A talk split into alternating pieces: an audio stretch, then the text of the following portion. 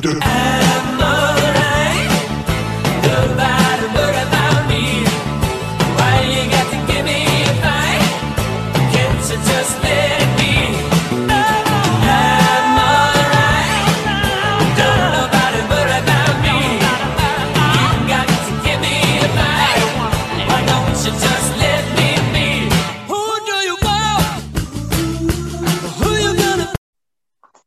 Good evening. Welcome to Legacy Battle. Please subscribe to the YouTube channel and check out the Facebook group page. We want you to join that as well. Please contact us in the comments section if you want to sponsor an episode. I'm Michael Adams, the creator of Legacy Battle. Here with me tonight from the Gridiron Battle Zone, Brian King, Penn State Collegiate All Star, Kevin Adams, and uh, a guest panelist today. He's a he's a former caddy, so he knows this tonight's topic pretty well. Stephen Adams. And our special guest tonight, he's considered one of the, the best putters of all time. Uh, he has three putting records out there. Uh, fewest putts in a golf tournament with 93. He set that record. He had uh, 18 for 18, which just outstanding.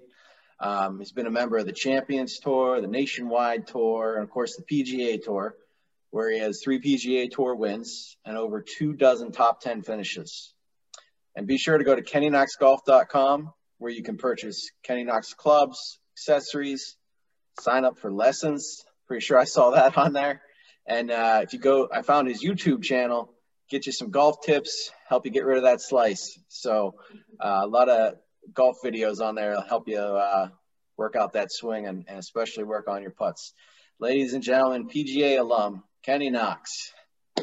Hi, Michael. How are you? Thank you.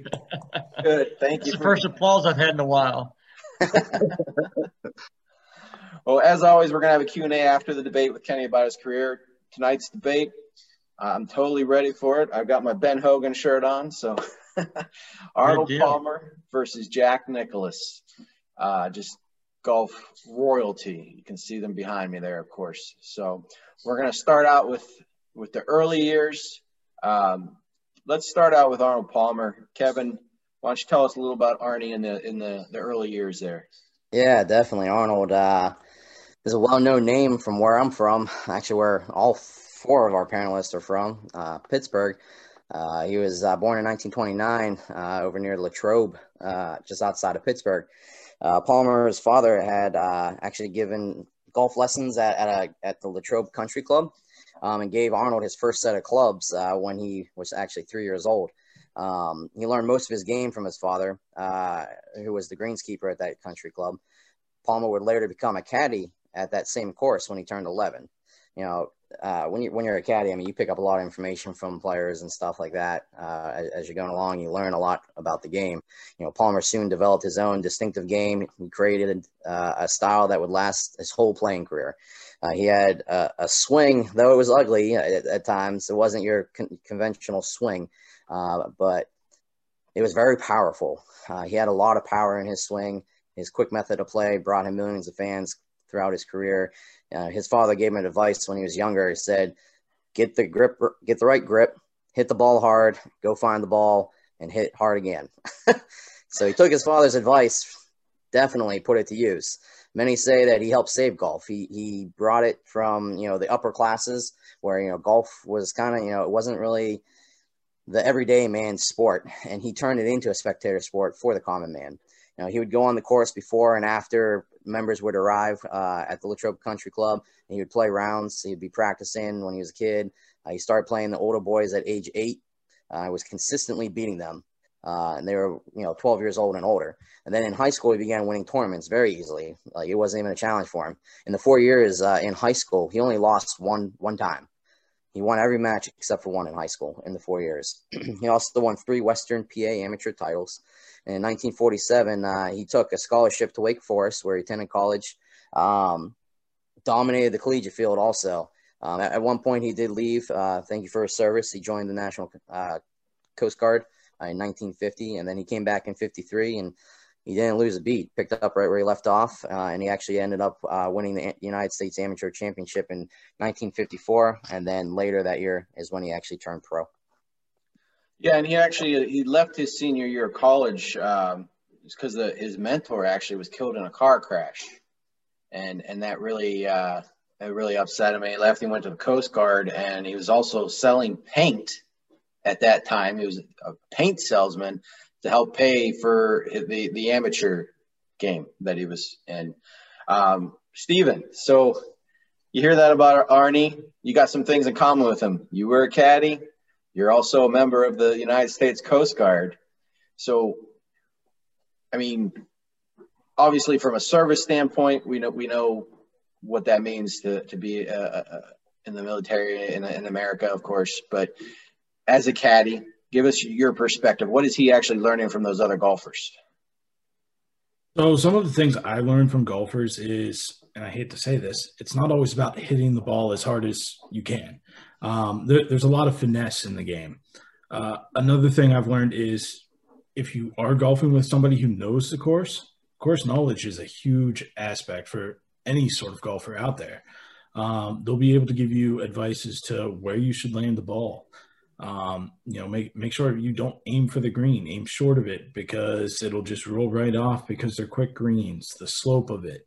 Um, so you know, le- learning things from people like that is, is huge. Um, e- even not as a caddy, just as a regular golfer. Uh, some of the things I've learned best are actually from old guys. I, I, I, hate to say it. They, they go out there, they take these nice, easy swings, they put it maybe 150 yards, middle of the fairway. I'm over there trying to crank the ball, and it's two holes over. Um, and, you know, I, I look at them and go, what am I doing wrong? um, so, yeah, there, there's plenty of things that you can learn from them. But, yeah, j- yeah, that, that's about it. Kenny, uh, it seemed to come natural for Arnold. Like he just picked it up. He's automatically good. I'm sure it's a lot harder than that in real life. Uh, so maybe like walk us a little bit through what you know it took for you to to just become as good as you became. Well, basically, when you start out at nine years old, like I did, it was uh, a whole new ball game for me. I was loved baseball was my favorite sport uh, growing up. All sports were great. I had three older brothers. And so golf uh, just came pretty natural for me. We had some junior clinics uh, at the country club I was at in Columbus, Georgia, growing up. Charlie Harper was a, a really nice teacher, uh, but I really didn't get that much instruction uh, growing up, just some clinics to get me going. And then it was really but pretty much left up to me to go out there and learn how to play golf. And the way I really learned how to play was watching uh, watching the my great heroes on the on the television on Saturday and Sunday afternoons and trying to replicate their golf swings and and learn from them on on what what to do and what not to do. And so, but I, you know, when most of the kids were at the swimming pool during the day, I was out at the practice green, chipping and putting, working on my short game, uh, learn how to hit bunker shots, learn how to hit chip shots and, and different shots around the green. And and and I would play. I had we had a great group of kids when I was growing up in Columbus, Georgia. So we had a lot of good competition, which I think is very essential to learning how to compete as you get older as well. Uh, I mean, even at even at 12 years old, we were out there playing for nickels and quarters, and so it was uh, it was good. It was a good way to pay my way through the summer at 12 years old, you know, so I could earn enough money to buy my first car. but no, we had we had a good time. I could buy some ice cream or something like that. We'd have we'd have fun. But it was the country club setting in Columbus was was a nice nice place to grow up with a lot of junior golfers, and of course we had the Southern Open in Columbus, Georgia, as well, as well as the Southeastern Amateur, which was the large one of the largest amateur events in the, in the country at that time. Uh, I mean, all the best players, Crenshaw and Kite, and all those guys would come to the Southeastern Amateur, and so we had a chance to check on them uh, and we had, uh, you know, great amateur players that came out of the, uh, Columbus, Georgia as well. Uh, then my family, we moved to Tallahassee, Florida when I was 16 years old. And uh, so basically just kept going to what I had learned from Columbus as far as playing with my, my uh, teammates and, and just learning how to hone my game and just never let anybody beat me, basically. Very good. Uh, Brian, why don't you uh, start with Jack's early years for us on All right, yeah, Jack Nicklaus. Um, well, Jack Nicklaus, he come out of Columbus, Ohio, and he started golfing when he was 10 years old. Um, shortly afterwards, he started working with golf pro Jack Grout, who was one of the better golfers at that time. Um, age 12, he ended up winning the Ohio State junior title, and he went on to win five more of those titles. Uh, at age 14, he was able to get his first tournament hole in one. In all, Nicklaus ended up winning 27 events in, in the Ohio area from age 10 to age 17. He also became the first golfer to win the NCAA championship and a U.S. Uh, amateur in the same season. So, uh, uh, tremendous very uh, beginning to the career for uh, Jack Nicklaus. What I had found very interesting about Jack, his father was a pharmacist, and Jack he goes to Ohio State. He graduates with a, a degree in pharmacy. His plan was actually to it wasn't to be a golfer; it was to be a pharmacist. And we're talking about possibly the you know arguably the greatest golfer of all time. He could have been you know just dispensing some medications. So I, I find that uh, just a incredible story. Um, you know, and he also was an NCAA basketball champion, which was pr- pretty interesting uh, to find out about him. Um, it's one of the things I like when we do these shows is yeah, we know the we know the golfer, we know what he's done on the course and some things outside the course, but looking back at the beginning where they came from is a lot of times stories that we don't know about these guys, and I just think that's a, a really exciting thing. Um, Kenny, we got Jack and Arnie behind us. Was there one that you maybe looked up to a little more, or you know, one of these guys your idols, maybe? Well, you know, back in those days, I mean, Arnold was the king, like I said, and then Jack came along. Uh, about when I was in in 1965 is when I started playing golf, and so at that time they were both playing, you know, great golf as well, uh, competing against each other, and uh, those were the two main guys that we looked at. They were 10 years apart, uh, and so it was interesting to. Uh, Arnold was the first guy that you really, you know, you know, he was the guy that, that the, the, guy with all the charisma. And when Jack came out, he he was more, uh, you know, physique wise, he was a lot heavier and uh, maybe not as sharply dressed and all the, those things that Arnold had, and, and didn't didn't have necessarily the charisma that Arnold had at that time. Uh, however, Jack's image changed dramatically. Uh, he he had the same uh, management group uh, IMG, uh, International Management Group, out of uh, Cleveland, Ohio, uh, started ma- uh, managing Jack as well. And so uh, the uh, the great manager that they had, Mark, well, I can't think of his last name right this moment. Maybe one of you guys know that. But I'll think of it as we go. That's one of the problems you have when you get a little bit older. And so he managed them quite well, managed their time. Of course, Jack was – was, you know, Arnold was the world traveler with his airplanes and, and Lear jets and things like that.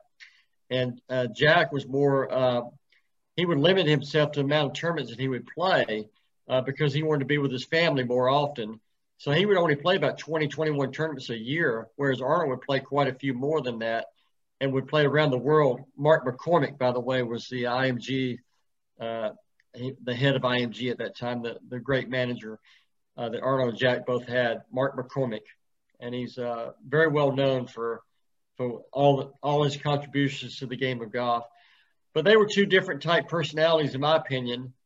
Uh, and I had some great experiences with both of them. Uh, more Jack than Arnold. Arnold was a little bit older, obviously, and and uh, but but I had you know it was fun to play golf with those guys and and see you know how they did things. Uh, I remember the first time I did see Arnold Palmer, who at that time was definitely my my hero.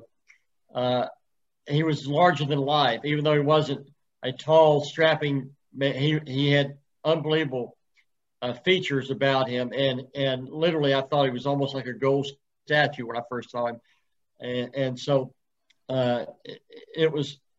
I always stuck my foot in my mouth every time I saw Arnold. It, it was just it was just. I was always just uh, dumbfounded and starstruck, I guess, when I saw Arnold. Now with Jack, it was a little bit easier because I, I don't know, maybe because he was a little bit younger, I don't know. but uh, I was fortunate, you know, I was able to spend a lot of time with Jack and play a lot of golf with Jack. So maybe we were just better friends than Arnold was friends to everybody, with everybody. Jack was more, you know, at that time, you know, he he was the world's greatest golfer and had surpassed Arnold all of Arnold's records that he had. And so, uh, but but it was good to get to know both of them. And but I spent a of time with Jack and got to know him much better than Arnold. Stephen, a lot of equipment has gone through your hands through the years. The, the clubs that these guys were playing with back in the 60s are a lot different than what they play with today.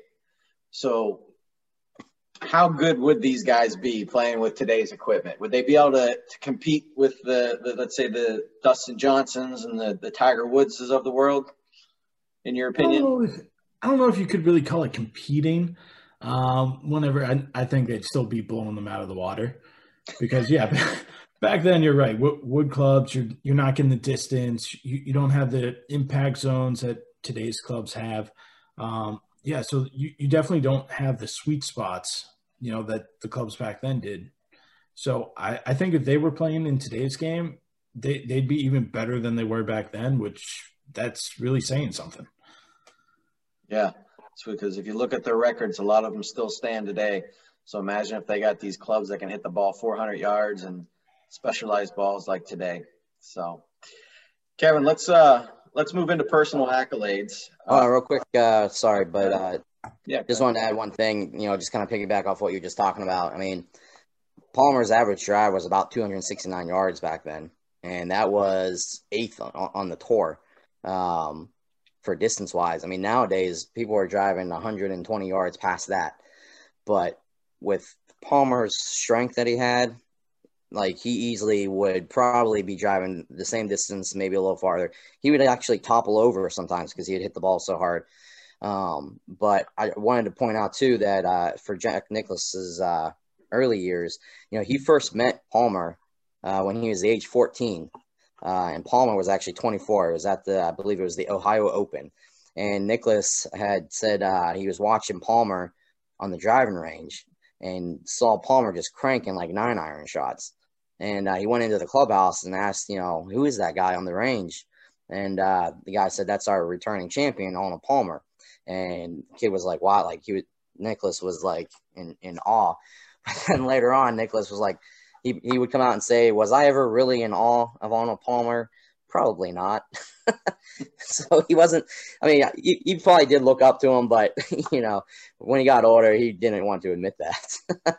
Well, these guys were good friends. We'll get into that later, of course. But uh, just to add something on that distance before you go into the accolades, Kevin, uh, I, Nicklaus told the story. I, I believe it was uh, actually at Arnold's funeral.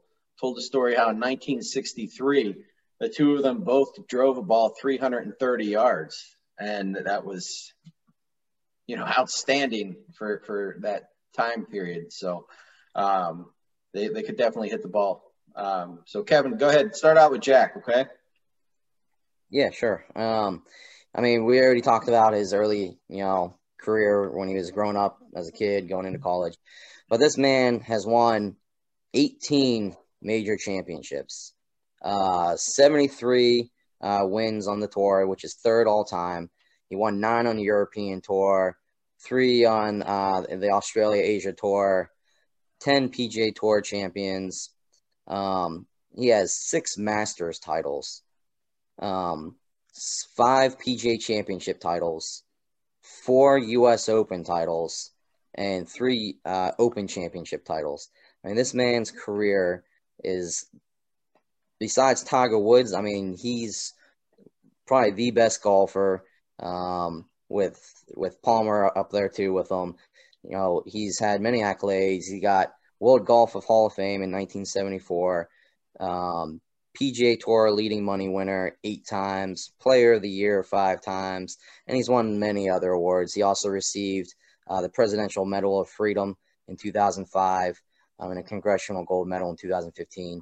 I mean, his career speaks for itself. I mean, he has many awards. He's done many things off the course. You can't say enough good things about this guy and his career and in his personal life.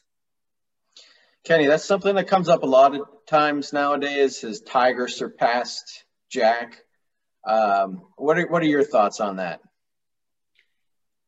Well, I, I certainly think Tiger has had a almost equal career as Jack had.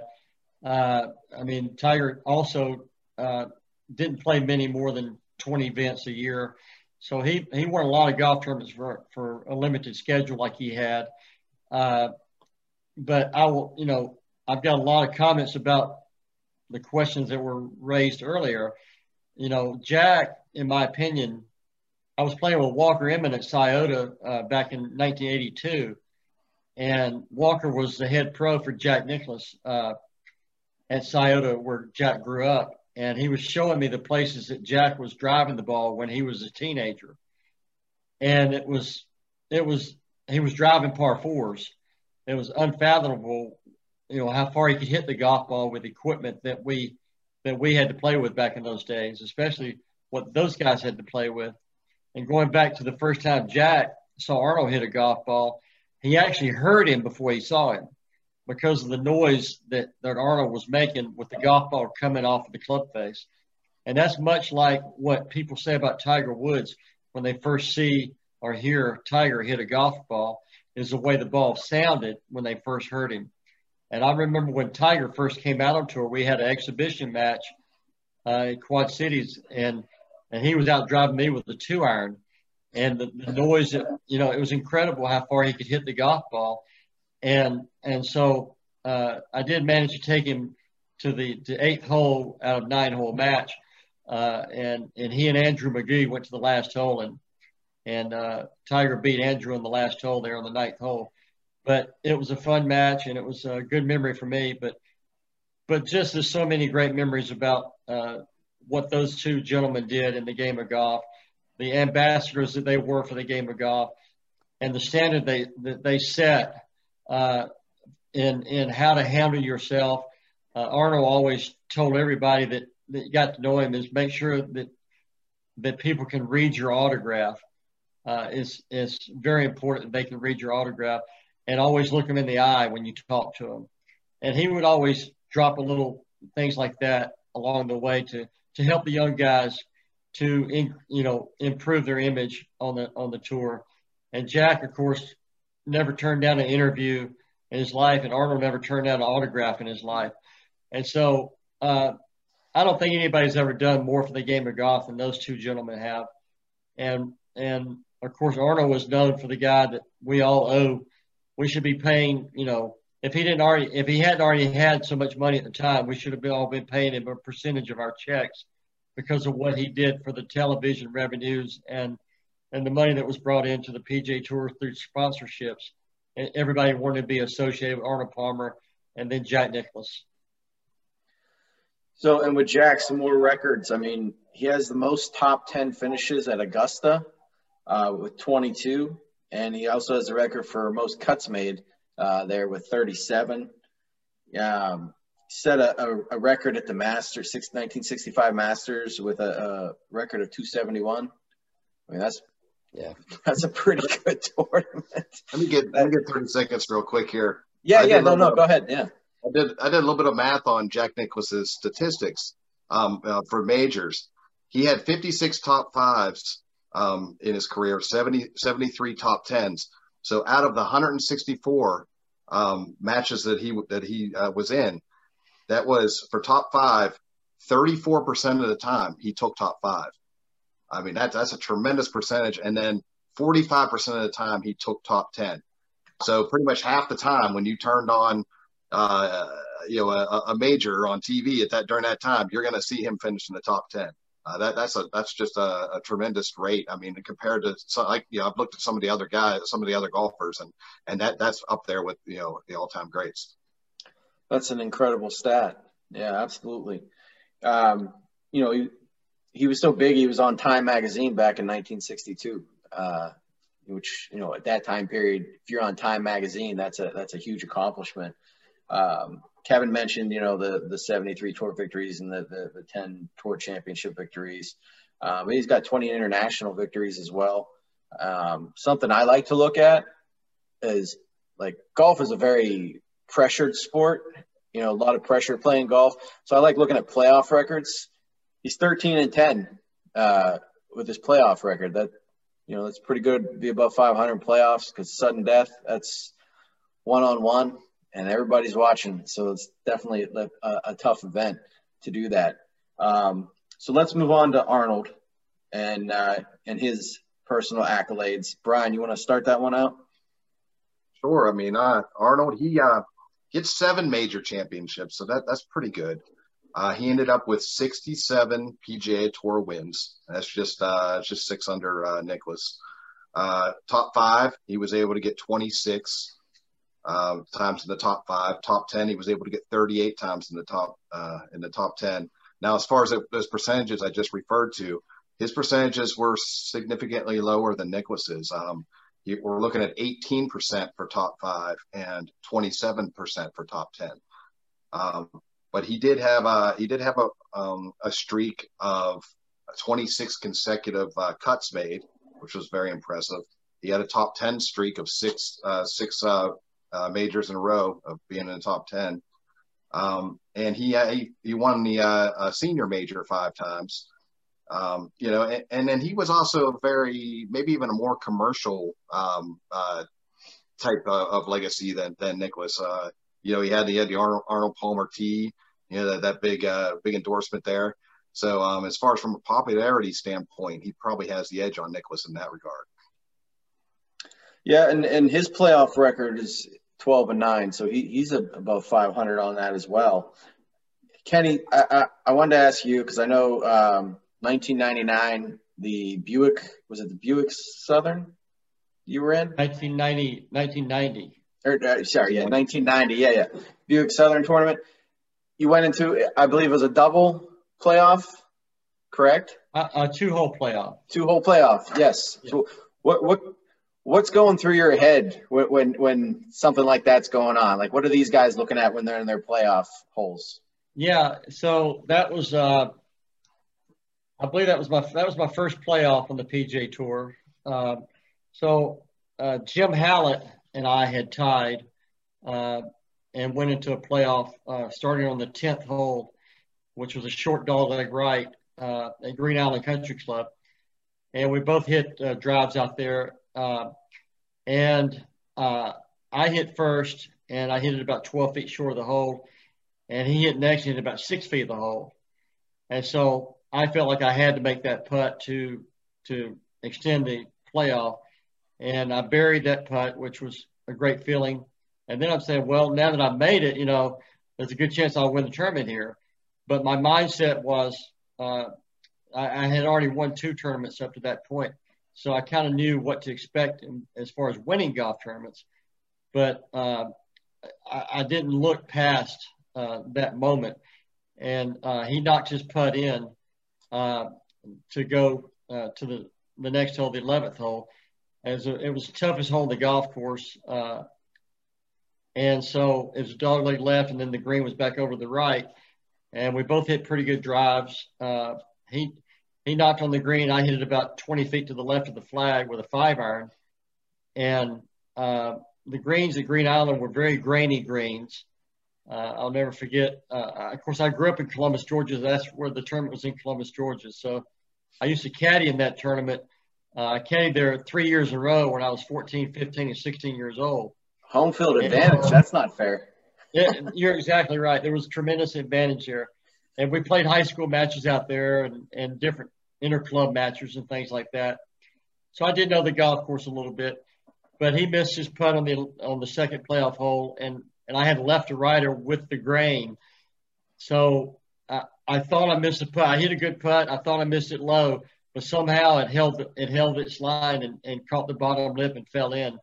And so uh, that was that was my and I'm 500 in playoffs. I won that playoff, and then I lost the playoff the following year in 1991 at the uh, Michelob uh, in in Kingsmill, and to Mike Hulbert, uh, and that was pretty much a, a, playoff that that should never have happened. Uh, uh, but it, it, did happen, and it was kind of in the dark, and that's not an excuse at all because I, I actually wanted to go play in the dark because I was thinking literally thinking that you know Mike wore glasses and they were dark glasses, and they they you know I was thinking in my mind, you know, let's go play let's play here before you know right at dusk because uh, it may affect his vision. Uh, so I was looking at for any advantage I could get. I was 21 under par for the first until the last nine holes, and I shot two over par in the last nine holes and shoot 19 under par for the, the championship. And, and I bogeyed the last hole.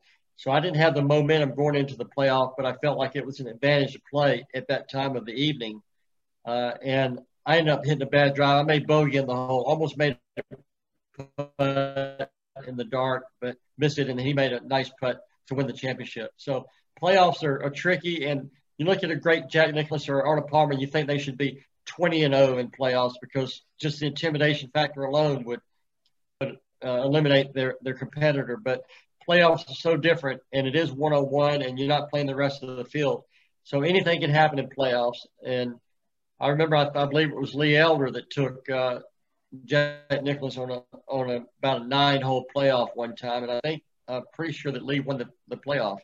But uh, one of the records that we're not mentioned was how many times Jack Nicklaus finished second place in in major championships, and I believe that was in the 30s. I mean, he he really racked up a lot of second place finishes. And of course, one of the most famous ones was at Pebble Beach in 1982 when Tom Watson chipped in on 17, then birdied 18, and beat Jack by two shots. Uh, but anyway, that that's a phenomenal record there in, in and of itself is to finish second. But the, those two guys, they had two different ball flights. Arnold was a more penetrating, boring type shot, uh, a flatter ball flight. I mean, his drives probably didn't get over 75, 80 feet high at, at its apex. And Jack was a much, you know, higher ball flight with a, a, a soft fade coming down. But Jack had, Jack had busted out there pretty good. I've got some great stories on both those guys. Stephen, should we be measuring these players by their majors or by their total tour victories? What, what, what do you think is more important? Honestly, um, I, I, don't think you can really measure it because they're they're two different players. Like as was mentioned, you know, um, one plays a lot more, one plays a lot less. So can you really compare them in that sense if you're looking at them all versus just looking at the majors? Um, so yeah, that that's tough call. Me personally, I, I'd say more majors because that's what you know, there a majority of them are going to be playing in. Okay. You know, and uh, something I, I forgot to mention earlier with Jack, and I think it's important to point out, he had polio when he was 13, and he overcame that, and uh, you know that that affected a lot of people back in the day, and that's a, a huge thing to overcome. I mean, obviously we have we have COVID out here right now. You know, vaccines for that going on, but everybody was getting the polio vaccine back in the day. And uh, to have that at such a young age, I'm sure that was uh, a stressful time for, for him and his family. Um, so, Kevin, any, anything you want to add on the, the, the accolades? Uh, I mean, Arnold Palmer also got the same two medals that um, Nicklaus got the Presidential Medal of Freedom, like Congressional Gold Medal. But um, you had mentioned the playoff record. I actually saw where uh, Palmer was actually 14 and 10 uh, in the playoffs, um, playoff rounds. Um, but I mean, as far as kind of touching base on the question you asked, Stephen, um, yeah, I mean, obviously people people remember the the major championships more than they win. They remember you just winning like the Honda Classic or something. You know, like the, the major championships stick out to people. Unfortunately, I, I think when you're looking at these two golfers because they're household names, like very well, you know, renowned golfers, you know, biggest names in the sport. Like you also got to look at the overall picture too. I feel like of what they've done for the sport as well. shouldn't just go based on just wins also. Right, and, and I look at it too. I mean, I know I know how important majors are. I, I, get that. The green jacket, of course, you know, is green jacket, gold jacket. green jacket, gold jacket. You know, it's one of the most famous things out there. Obviously, the green jacket when it comes to golf. But what makes those courses or, or that particular tournament any harder than the other tournaments to win, you know? So, yeah, you want the majors. I get that. But I, I think those individual victories at the other courses are, are, are highly important as well. Um, so I'll just throw that out there. Um, you know, this is golf's greatest rivalry. So it's hard to determine who's better, you know, at one thing or another, because these just we're we're talking all time greats. You know, it's it's our it's our Gretzky Lemieux if you're looking hockey, it's our Brady Manning if you're looking football. You know, this is this is the golf one right here. You know, it's as big as it gets. So, um, so let's look at uh, just just real briefly at the team play. Brian, I know you had something on the Ryder Cup. Right, right. Well, um, yeah, both uh, uh, Nicklaus and uh, and Palmer both had seven Ryder Cup. Uh, were both part of seven Ryder Cup winning teams. Um, 1969 um, was a very memorable Ryder Cup for Nicklaus, very famous one because and very controversial because he actually was in a, a playoff uh, with uh, with Tony Jacklin, um, and he ended up uh, he shot he shot over on his on his eagle attempt, and he he went ahead and he putted his eagle attempt or his uh, his birdie attempt in and made it, and he picked up Jacklin's ball and conceded Jacklin's putt, which would which would have you know tied it up and forced another playoff. He conceded that, and the the the British they felt like this was a you know uh, a very nice way of showing sportsmanship um, you know, just saying, hey, let's end this, you know, let's end this as a draw. But the Americans, um, Sam Snead in particular, was very angered by this and, and, felt it was just ridiculous. Why would you want to, you know, give away the chance at a win? Because I mean, there was an off chance that maybe Jacklin misses that putt, and and and you continue on. So, um, uh, but yeah, but Nicklaus, he was he was great in his in his Ryder Cup. So was Palmer. Um, and then getting into the World Cup, Nicklaus he had seven World Cup uh, wins and Palmer had six. So they were both part of many, many championship teams in team play. If we're going to talk about team play, I think it's important to mention that these two actually paired up for doubles golf a couple times. I got um, they won the team championship together in 1966. That was the playing together for the very first time. they, they go out and they win the tournament. I mean, who in 1966, who wants to take on Palmer and Nicklaus? And then they won again in 70 and 71. Um, so you know that's that's pretty good. Right, right. That, that 1966 one, they actually won that by 13 strokes over their opponent. So I mean, they just smoked them, just blew them out of the water.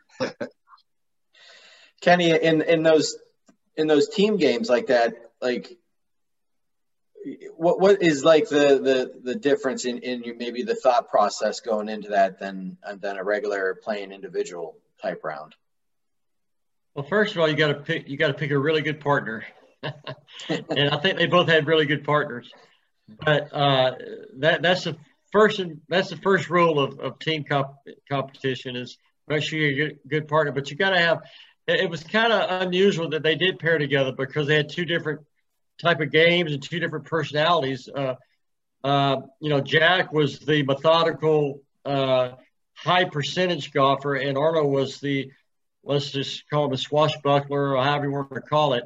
Uh, he would the go for broke the chart. I mean, he has golf courses named after the Charger at Bay Hill, and he was the Charger. He was the guy that came from behind. He was the guy that was would never give up. He was, you know, he was the, uh, you know, the the white collar guy from from Latrobe, and and Nicklaus was a guy that that just you know played a different game than everybody really. I mean, and I don't honestly, I don't if Jack had the equipment that these guys have today that we can play today.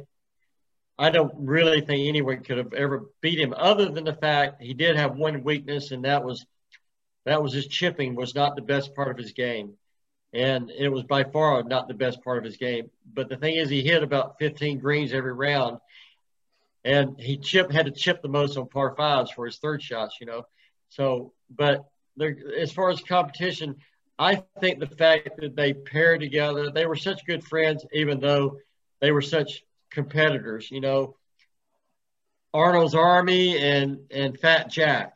You know, when they, called him Fat Jack when he came out because he was competing against everybody's favorite player, Arnold Palmer. And so, you know, for them to pair up, I think that's the reason they did pair up was was the fact that they wanted to show that that uh, what golf was all about, and as well as having the same manager, that helped too as well. But going back to uh, the the the concession with Nicklaus and Jacklin, you know, that was such an important moment in golf that they actually built a golf course together and named it the concession. And so it's a, it's a very good golf course down in uh, on the on the south, southwest part of Florida. And so, uh, but it's it was all about it, it was all about getting the two world's greatest golfers together at the time. And I I can't I find it hard to believe that they would even play in the Walt Disney World Team Championship. To be honest with you, because they both played limited schedules. Arnold played more, but Jack would play such limited schedules. But I think it was a great, great idea. I remember when it happened. I loved it. I mean, your two favorite players playing together, and nobody could beat them. They were you had the king and the bear, and so it was it was it was a great thing for golf, and and I think that's what Jack did for golf, and Arnold did.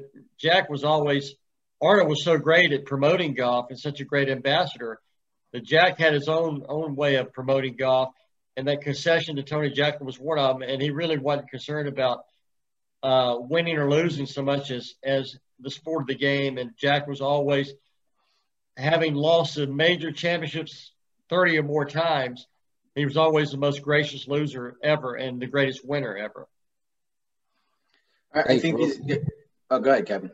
Yeah, real quick, just to kind of jump off of what he said about Arnie's Army. Um, I want to say it was the Oakmont Country Club. Um, uh, one of the rounds when Nicklaus and and uh, Palmer were facing off against each other. Palmer actually had later out uh, came out and said that him and his caddy actually said that the way that the fans were treating Nicklaus during that actually made them feel uncomfortable. Um, you know, so Arnold didn't want you know the fans to do that to to Jack during the rounds, but they would. They like like Kenny said, like they harassed Nicklaus like crazy. And like you said, Fat Jack, that was one of the things that they would call him and try to distract him. And they would hold up signs like saying, hit the ball here, like, and they were off in the, the rough. so, I mean, they, they definitely went after Jack, uh, especially in his hometown when he played at Oakmont.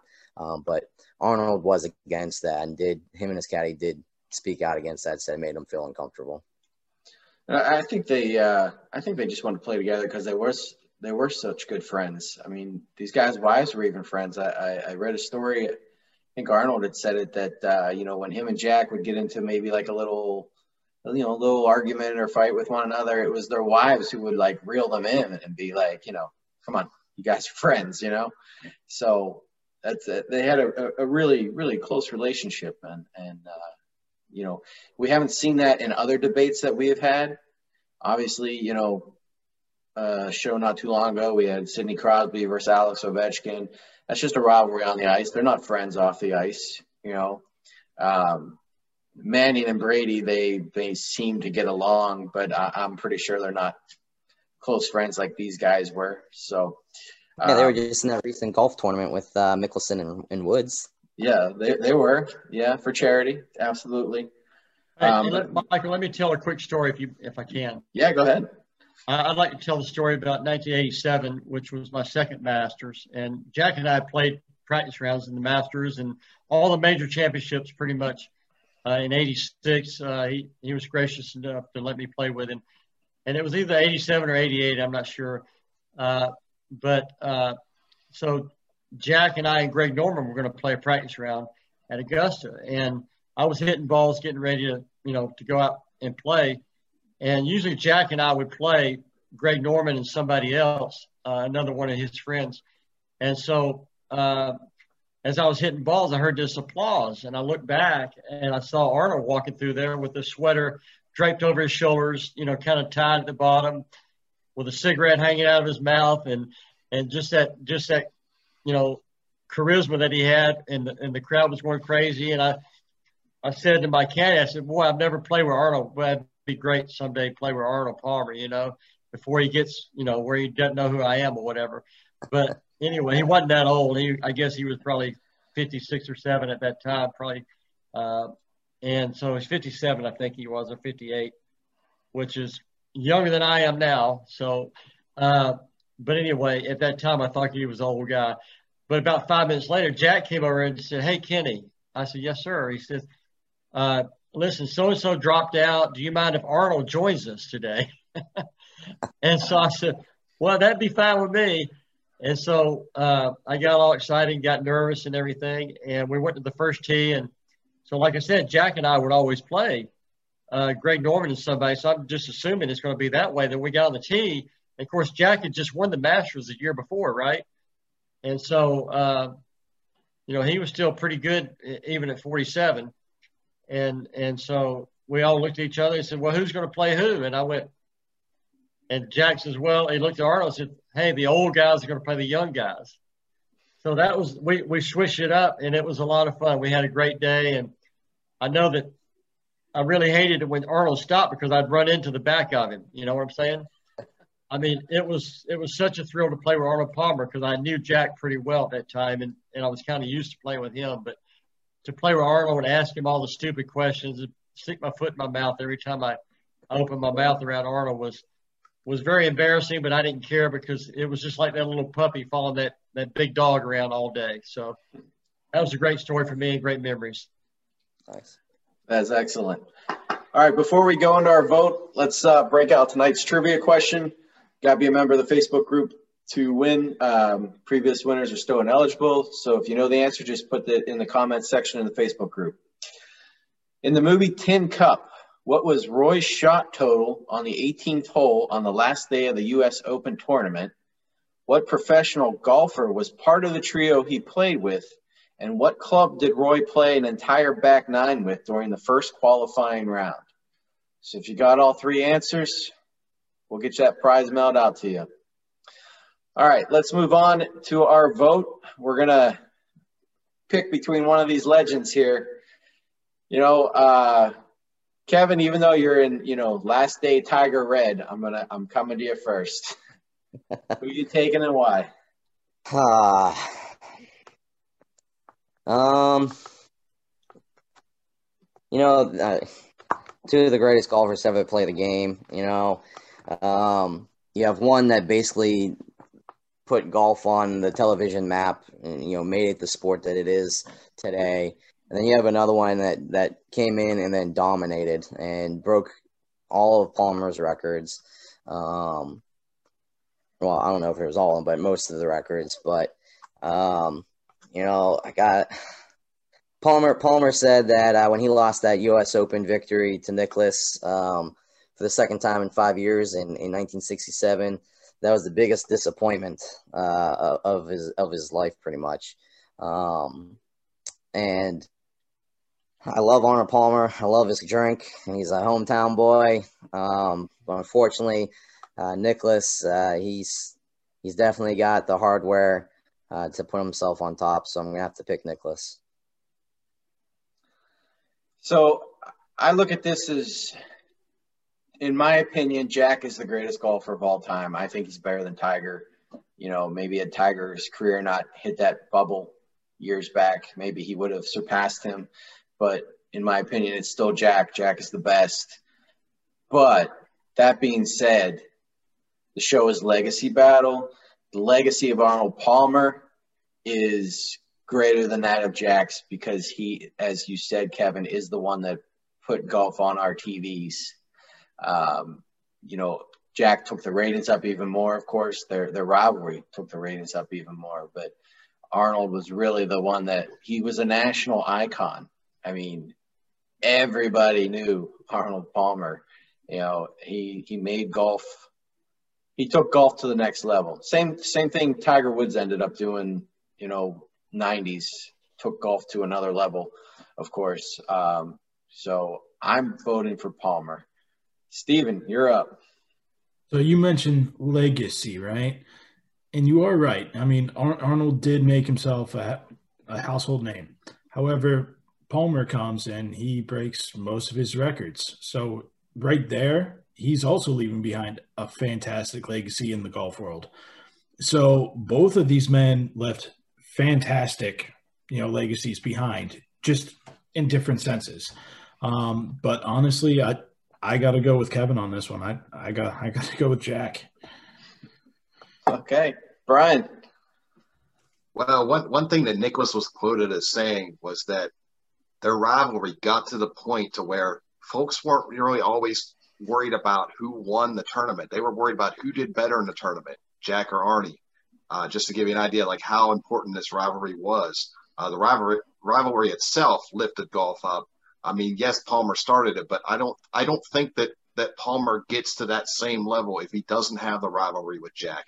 Uh, and then when you look at the statistics, that that sort of thing, it's heavily in favor of Nicklaus. So I'm going to go with Nicklaus on this one. Okay. Kenny, who are you taking? Okay, here we go. So Arnold Palmer was known as the king, right? So much like Richard Petty was known as a king in, in NASCAR, Arnold Palmer was the man that set the standard. He's the guy that that uh, was the greatest personality, the the the greatest uh, entrepreneur. Uh, he's made golf what it is today, in my opinion. Uh, had tremendous records, had uh, more fans than anybody around the world. Uh, uh, definitely more air miles than anybody else besides Gary Player. And uh, so you got to put him right there. But but much like Richard Petty, you know, you had Dale Earnhardt and all the other guys come along, and uh, you know to beat his records. And so Jack Nicklaus was, without question, the greatest golfer to ever live. And it's just a shame that uh, that Tiger Woods did not get a chance to play golf with Jack Nicklaus when he was in his prime because I think it would have been a, a great match when they were both in their prime. Uh, they could both slash it out of the rough and, and with accuracy into a pin from 180 yards, which is the reason they won as many majors as they won uh, in British Opens and U.S. Opens and PGAs. Uh, obviously, no, there's no rough at the Masters to speak of but that was a golf course that was that was one more on carry than anything else. And Jack and Tiger could carry the ball uh, better than anybody else. Uh, Arnold was just had the fans behind him, and I think the fans carried him along the way so so often. And that devastating loss at the Masters, a devastating loss he had at, at Olympic uh, Club in, in San Francisco, uh, the playoff with uh, Billy Casper uh, when he when he blew a seven shot lead on the back nine. Uh, you know, Arnold lost some tournaments he should have won. Jack lost a few he should have won, but Jack won more tournaments. So, having said all that, uh, Jack Nicklaus was the greatest player to ever live, and and I don't think Tiger is going to beat him out. Uh, and frankly, as much as I like Tiger and and admire his golf game, uh, I hope no one ever beats Jack Nicklaus for greatest golfer ever. There you have it, four to one. Jack Nicklaus beats Arnold Palmer. Nice job, guys. All right, let's move into our Q and A with Kenny. We're gonna ask him a couple questions. Um, Kevin, you got a nice grin on, so why don't, why don't you go first? I'm just happy because I, I actually beat you this time. okay. Nah. but um, so no, Kenny. Uh, I I don't know if you've seen any of the videos on online of the different types of golfers. it, it's like a it's like kind of like a, a, comedy type thing where like you know you got the angry golfer that like throws his clubs and you got the one that makes up excuses and stuff. Um, but that being said, golf I, I feel is a very highly mental game. Like if you're not in it mentally, like you're going to make shots that just really make you upset. So kind of go through like how you how would you prepare for like a, a tournament coming up? Like what what would you do leading up to, to the, the tournament starting? Yeah, so it, it's uh it's what we do. It's you know we're professionals. It's it's our job. It's what we did or what I did, not what I do now. But uh, it's all about routine. Uh, your routine is very consistent. Uh, you, you, don't want any inconsistencies in your life. You you basically uh, trying to eat the same foods all the time. Uh, you find something that works, you stick with it. Uh, but the learning how to calm your mind is the key factor to winning championships. And we all talk about getting in the zone. Uh, you, you, no one can ever be in the zone all the time. But uh, I think that's one reason that Jack and Tiger won as many tournaments as they did, and they're two greatest golfers ever. Is because their ability to focus when when the time came. That, not to mention the fact that uh, if whoever was leading, they looked they looked on the leaderboard and saw those two guys coming after them, uh, they would tend to falter down the down the stretch. And Jack, uh, I know, won a lot of golf tournaments from behind, and I believe Tiger's won a lot as well. Uh, it's a little easier to actually come from behind than it is to be a front runner many times. So uh, you, really have to stay focused. Anything can happen in golf. A, a, you know, a bad break where you, you think you've hit a perfect shot and it buries under the lip of the bunker, or you know, or hits a sprinkler head, goes over the green into a, you know a ditch or a creek or something. I mean, there's all kinds of things that can happen. You you have to be prepared. And, You know, I'll never forget uh, when I won my second golf tournament. Uh, I was coming down the last hole with Gil Morgan, and and I had a, a, a one shot lead, and uh, we both hit nice drives. He pushed his second shot in the right bunker, and I hit my shot about 30 feet short of the hole. And so I'm thinking, you know, at first I'm thinking, okay, I got this, and then I said, no, listen, this guy's a great bunker player. He could hold it out. He could do anything. Well, he blasted his ball out on the French, and I had a 20 foot. He had a 20 foot putt, and I'm thinking, now I got this. All I got to do is two putt. And then I said, no, you got to, you got to, you got to keep focused. You got to keep fighting that mental thing. And so uh, I hit a putt up there about five feet short of the hole. And lo and behold, he makes his putt. But in the meantime, I had almost lost the Honda Classic the year before because I missed a short putt on the last hole. So I never let my mind wander away from no matter whether he makes his putt or not, I've got to make this putt. And so when he made his, I, I literally had to make it to win the golf tournament. And so uh, I did make it. I won the golf tournament. Didn't have to go to playoff with a really fine player uh, who, and so that's that's the bottom line is the focus. Brian, go ahead. Uh, well, Kenny, you're known for your superior putting ability. Um, how were you able to develop that part of your game? Um, and, and how did you get it to such a high level? It's really very interesting because when I was a junior golfer, I won a lot of golf tournaments in my age bracket and things like that. And of course, went on to play college golf at Florida State and win tournaments. Uh, I, I, always, I think it's a, a mindset of your your mind overcomes uh, maybe some flaws in your stroke or, or and and you just basically learn how to will the ball in the hole. Never want to make a bogey, and so uh, that's pretty much the way I learned how. And then when I got on tour, I was not a good putter at all, and I really struggled with my putting my first five years playing the tour. I, I, I would get my card, lose it, get my card, lose it, get my card, lose it, kind of thing. And I was not known as a good putter, and I was actually a better ball striker than I was a putter when I first came out on tour. And so uh, finally, I was playing a practice round with Forrest Fezler in Abilene, Texas in, in 1984. And it all, it, he was using a long putter. So he had it anchored and he was using that long putter back when it first came out in 84, 85. And, and I said, let me just feel that. And I, I felt the release. I felt how the putter would release. You'd anchor it with your left hand, you'd release it with your right hand. So I started stroking the putter that way, when you would release it with your right hand. And I started making putts. And that's how I started uh, uh, putting. And then in 1986, I won my first tournament, uh, and I, I, I putted great. I putted really well that week at the Honda Classic. And so it's just one little thing like that that can actually teach you how to do something you were not able to do uh, in the past or had never really done in the past. And then, of course, I went on to win. You know, people say, "How do you only have 18 putts in a round or eight or nine, eight putts on nine holes?" I said, "Well, I was a very good chipper. So if you chip the ball close to the hole, if you make your first putt close to the hole, you're tapping in a lot. It takes a lot of pressure off of having to make those three, four, five foot putts. And uh, you know, like Steve Melnyk once said on the air, you know, the two things that don't last are, are, are, dogs chasing cars and pros putting for pars.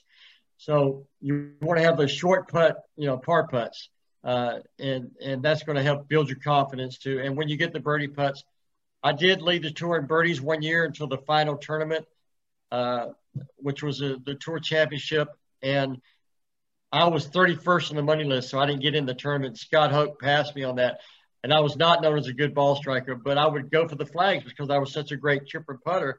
I'd either have it close to the hole and have a birdie putt, or I never had to worry about getting the ball up and down because I could really chip and make the putts. Stephen, go ahead. Well, unfortunately, there, uh, Brian took my you know main question, but uh, no, you you, you you mentioned a big thing is uh, routines for golfers, and I know most golfers, especially me, we have a really bad shot, and then it, it tends to you know affect us for the next couple shots. So, what what would you recommend to average golfers, would you say, to kind of forget about that last shot and move on? Right. So, you know, the routine is uh, ultimately important because it, it, it, basically learn you learn how to calm your nerves first of all and so the routine is good uh, you develop a, a, good routine not one that's very long but one that suits your your your personality uh, whether you stand behind the ball take practice strokes behind the ball or you know swings or whatever you have to find what really works for you. I hardly ever took a practice swing in the fairway. I would get, you know, but I would uh, have a routine before I hit the golf ball. And with putting, I always had a certain routine that I would do just to calm my nerves, uh, to prepare my mind, and then to, you know, take the deep breaths in through your nose and out your mouth to get oxygen to your brain. Because no matter what anybody says, everybody's going to be nervous, and you have to learn how to deal with it properly. And so when you can get the oxygen to your brain, then you can think better and you, you're more clear on that. And so therefore you're focused now as far as just getting up and wailing away at it. Like I tell my amateur partners, pro am partners, you know, basically just swing hard in case you hit it because it's just, you know, they have no clue what they're doing most of the time. You obviously get some good players that, that you know, that want to try to beat you in the pro am, which was always fun. Uh, but uh, learning how to play golf is way more. And I, I, teach a lot of lessons. I've given 600 lessons last year, and so I teach a lot of lessons, mostly junior golfers, because that's where my passion is. Is to train them and teach them what I learned and what I know about the game of golf and how I can get them golf scholarships and get them uh, a lifelong uh, road of, of being able to play golf and the journey that they'll be going through because there's so many things in life that you can relate uh, in golf as well. And so that's what I would probably do if I had to give advice is what find out what you're good at, whether you're a CEO of of uh, IBM or if you're a CEO of the Custodians uh, of America. It doesn't matter what you are. Everybody does something good, and you if you can if you can correlate that with your golf uh, mindset, then I think you could be successful in overcoming a lot of bad shots that you might have. So we'll, we'll get you out of here with this question tonight. Um, I want to take it back to you mentioned earlier the 1986 Honda Classic. Um, yeah. So you shot an 80 one day, and you're the first ever Monday qualifier to win on the PGA Tour. So I was maybe like tell us a little bit about that that tournament and how how you, how you could win shooting an 80. That's amazing. How much time do we have? yeah. First of all, the, the average score that day was 79.2. Oh, the world's okay. greatest golfers. The wind was blowing uh, uh, steady 30 miles an hour, and the temperatures were in the in the in the low 50s, high 40s uh, in South Florida, believe it or not. And so uh, I had I was leading the golf tournament. I shot 66, 71 the first two rounds, so I had to lead the golf tournament. So obviously I was nervous, but I was hitting the ball great. I shot I shot 38 on front nine, which was a really good score with the way the wind was blowing. I mean, a 75 that day was really an exceptional round of golf. 72 was the low round of the day. Uh, Mike Reid and Clarence Rose shot 72 that day. Nobody broke par that day, and so um, and then on the back nine, I was still playing pretty good.